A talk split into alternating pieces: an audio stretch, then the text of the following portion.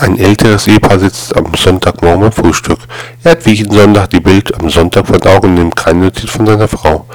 Sie lässt sich sie aufmerksam machen, tippt mit dem Finger auf den Tisch und sagt, du, gestern war ich in der Sauna, da war noch mehr drin. Er sagt, so?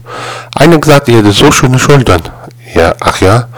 Einer gesagt, ich hätte eine Wespentaille. Er, ach was. Einer gesagt, ich hätte so knackige Brüste.